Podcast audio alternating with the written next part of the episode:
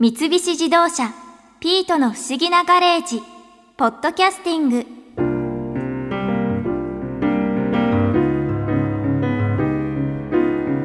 カオルさん今回はどこに行ってきたんですかピョンチャンに行ったんですよああオリンピック見てきたんですかいえオリンピックは見なかったですけどおじさんがいましたおじさんってあの古書店のおじさんああ見に行ってるんだしかもスケルトンの日本代表の監督をされている山本忠宏さんと親しげに話してたんですよびっくりしちゃいましたピョンチャンはスケルトンしか日本チーム来てないんですね。残念ながら3種目あるうちのスケルトン種目しかエントリーできません三種でした目とおっしゃいますと、ボブスレーボブスレーとリュージュリュージュとそっスかケルトンスケルトンこれがソリ競技の3種目になりますあのボブスレーはすぐわかりますよね。4人でヘルメットかぶって、あのクールランニングって映画もあったので、相当親しんでますが、はいリュージュとスケルトンってどう違って何人でやるもの、はいすごい初歩的な質問で恐縮ですけど、基本的にスケルトンは1名の種目なんですねアニメってのはないんですね。ないんです、はいでリュージュについては1人乗りと2人乗りと両方ありますうんでもちろん男女で異なりますうんでスケルトンとリュージュの一番の違いは、うんスケルトンの場合は腹ばいになって頭から下へ向かって滑ります、うんリュージュの場合は、うん仰向けに寝て、うんつま先の方から下へ向かって降りていきますここが大きな違いの一つですもう一つの違いは、うんスケルトンはスタートの時に走っていってソリの上に飛び乗りますうんうんうんリュージュについては、うんそれができないので、うんバーを握ってそのバーの力を腕で使いながらスタートします一切走りませんわかったはいはい変な横の棒みたいなの掴んでそのこう通りですよいしょってこう、はいオールを書くみたいに出るやつですねそうですでリュージュという種目は小さい子供のうちから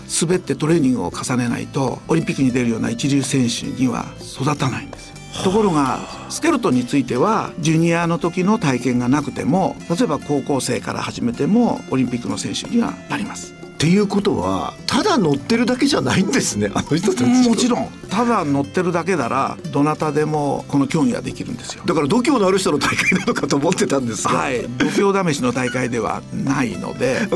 はい、こればかりはもうソリの上でいろんな操作をしてます。リュージュとスケルトンも一人だったら特にスケルトン、まあ、リュージュの方がそうか一回書いてあと地面をこっててあんなの気持ちだろうなと思うんだけど、そうですね。ままあ、書いてますよねでどちらの競技も加速できるのはスタート部分だけなんですね。その後は何をしてるんですかこれは操作をしながら一番いいコース取りをしていくわけです。操作というのはどこでするんですかだって操縦桿がついてるわけじゃないでしょそうですねリュージュについて言いますとソリの先端が丸い形で木の部分がせり上がってますあもういかにもソリっていう感じですね、はい、うんここへ足をかけますそして左側へ曲がりたい時は右側の足を使ってその曲がっているクヘっていう部分なんですけれどもそれを内側へ入れますそうすると左側へ曲がりますえ操縦してるんだ足操縦してるんです 足で操縦してるんです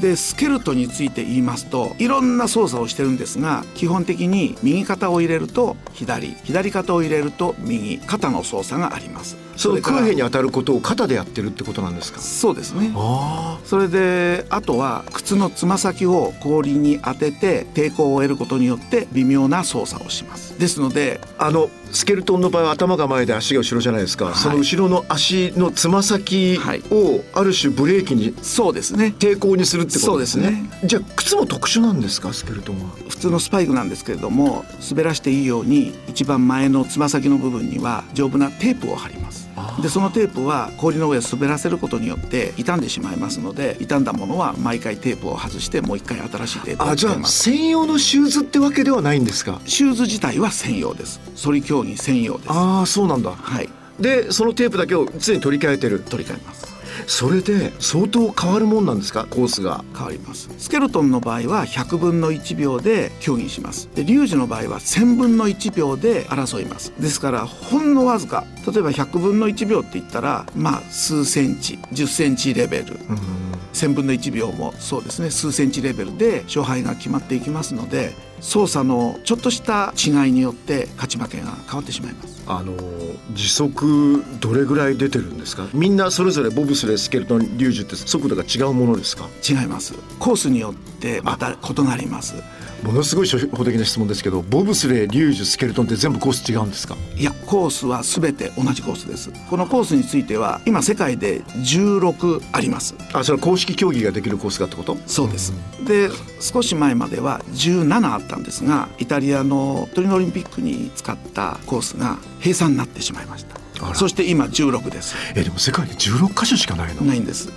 で実は日本に唯一ある長野のコースが来シーズン以降は氷を張らないということで実質15になりますあじゃあ長野では世界選手権とかワールドカップとか転戦で来てたんですかかつてはやりましたあそうところが世界のコースの分布状況を見ますと北米ではアメリカ合衆国に2つカナダに2つ、北米大陸に4つあります、それからヨーロッパには10カ所あります、うんそこへ長野の1つ、うんそしてピョンチャンオリンピック韓国に1つ、うんでこれだけしかないんですね、うんうんでそり競技3つの中ではボブスレーが一番の花形になりますですのでオリンピック約3週間あるわけですけれどもボブスレーが鳥の競技になりますから一番最後に入りますそうなんだはい、やっぱりあの迫力といいスタートの凄さといいやっぱり見てる人をこう引きつけるものがありますねいやただ引きつけるという意味ではスケルトンが一番ですけどねあのしど素人の目にはだって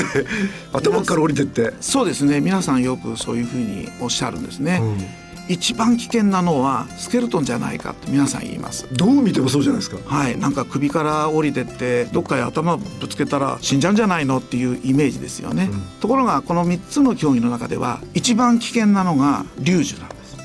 スケルトンが一番安全な競技です操作しやすいってことなんですかスピードが出ないそううことですねってことスピード出ないってことはないですスピードは3つの競技ほぼ同じぐらいのスピードが出ますあどれもはい今まで一番速かったコースはバンクーバーオリンピックの開かれたウィスラーのコースですねええここは150キロを超えますで平均しますといろんなコースで130キロ台なんですね怖えはいでスケルトンの方がリュージュよりは安全と言われてるとおっしゃったのはどういう点が一番大きく違うんでしょうそうですね例えばお正月にあげるタコイメージしてみてください、ええあのタコが安定するのは下に2本のひらひらの足がついてるから安定します、はいはいはいあの足がなかったらタコの動きはものすごく不安定になりそうですねあれをイメージしてもらうとこのスケルトンがわかるんですね、うん要するに一番下半身の両足がいざとなればつま先を使って氷につくことができるそれを操作の一つとしてできるなるほどはい要するに滑ってる最中に足が氷の上にタッチできるうんリュージュの場合は一切それができませんので両足で挟んだ空ヘの微妙な操作でクヘってのはあのソリの曲がってる部曲が分ってでるすあねのソリの本当になんでブレ丸くなるブレードですねうんああブレードはこの下に下か、うん、でもその上パチねそうですね。パチね。上パチですねうんはい、そこを足で挟むことによって操作をするんです。ですので、この方が難しいんですね。わかりますねそれは、は。直接だから自分の足である程度制動に関することができるスケルトンと、はい全く説明にはタッチできないリそうュですねージってことですねそうですね。で特にスケルトンの場合は自分の視線の位置がですね氷から15センチ20センチ以内のところにありますから、はい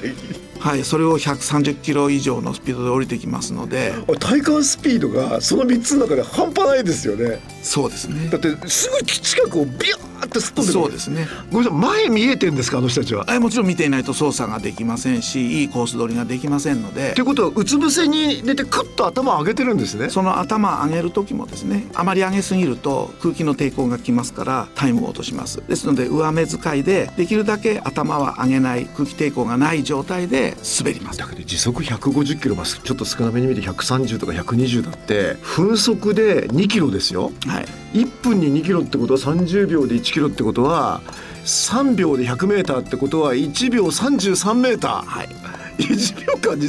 すメーターごいスピードですねひょーみたいコなースの中でどっ立かでって見ているところで見れるのは2秒も見れないかもしれないですね1秒と2秒ですよねそうですねでもあれ完成する時って横にいるんですかみんなおオリンピックとかワールドカップの場合にはスタートの位置コースの途中ゴールここに大きなモニターを置いておきます最近は。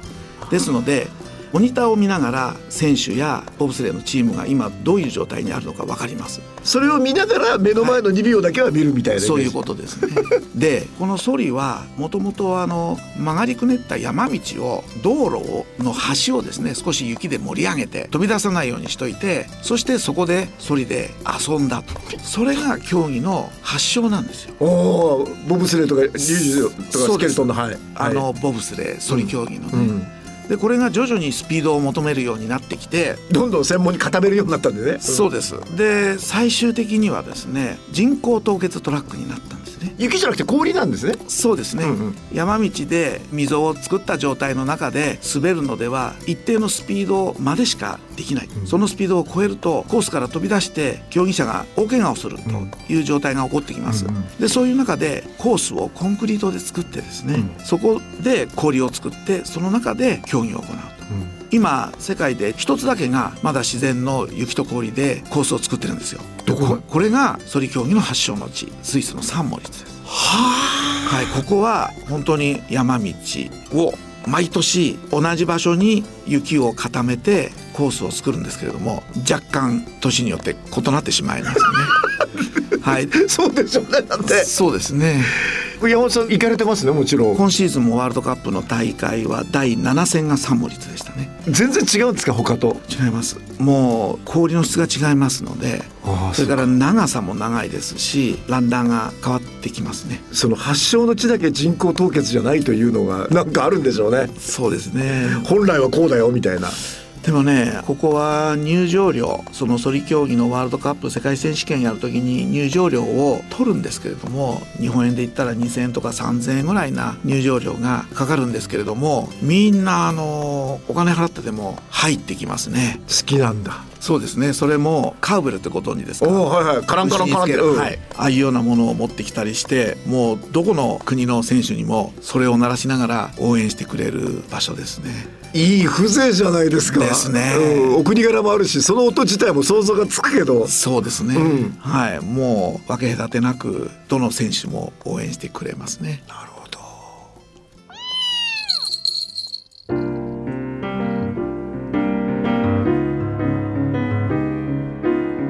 リュージュとかスケルトンとか名前しか聞いたことなかったけどそういう競技だったんだやってみたくなりました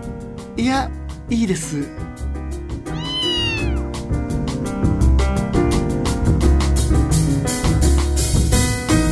三菱自動車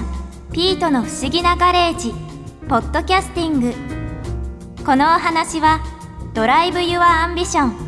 三菱自動車がお送りしました。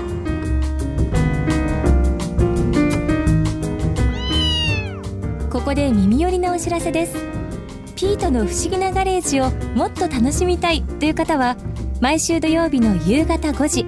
東京 FM をはじめお近くの FM 局で放送の三菱自動車ピートの不思議なガレージをお聞きください外に出かけたくなるとっておきのお話満載でお届けしています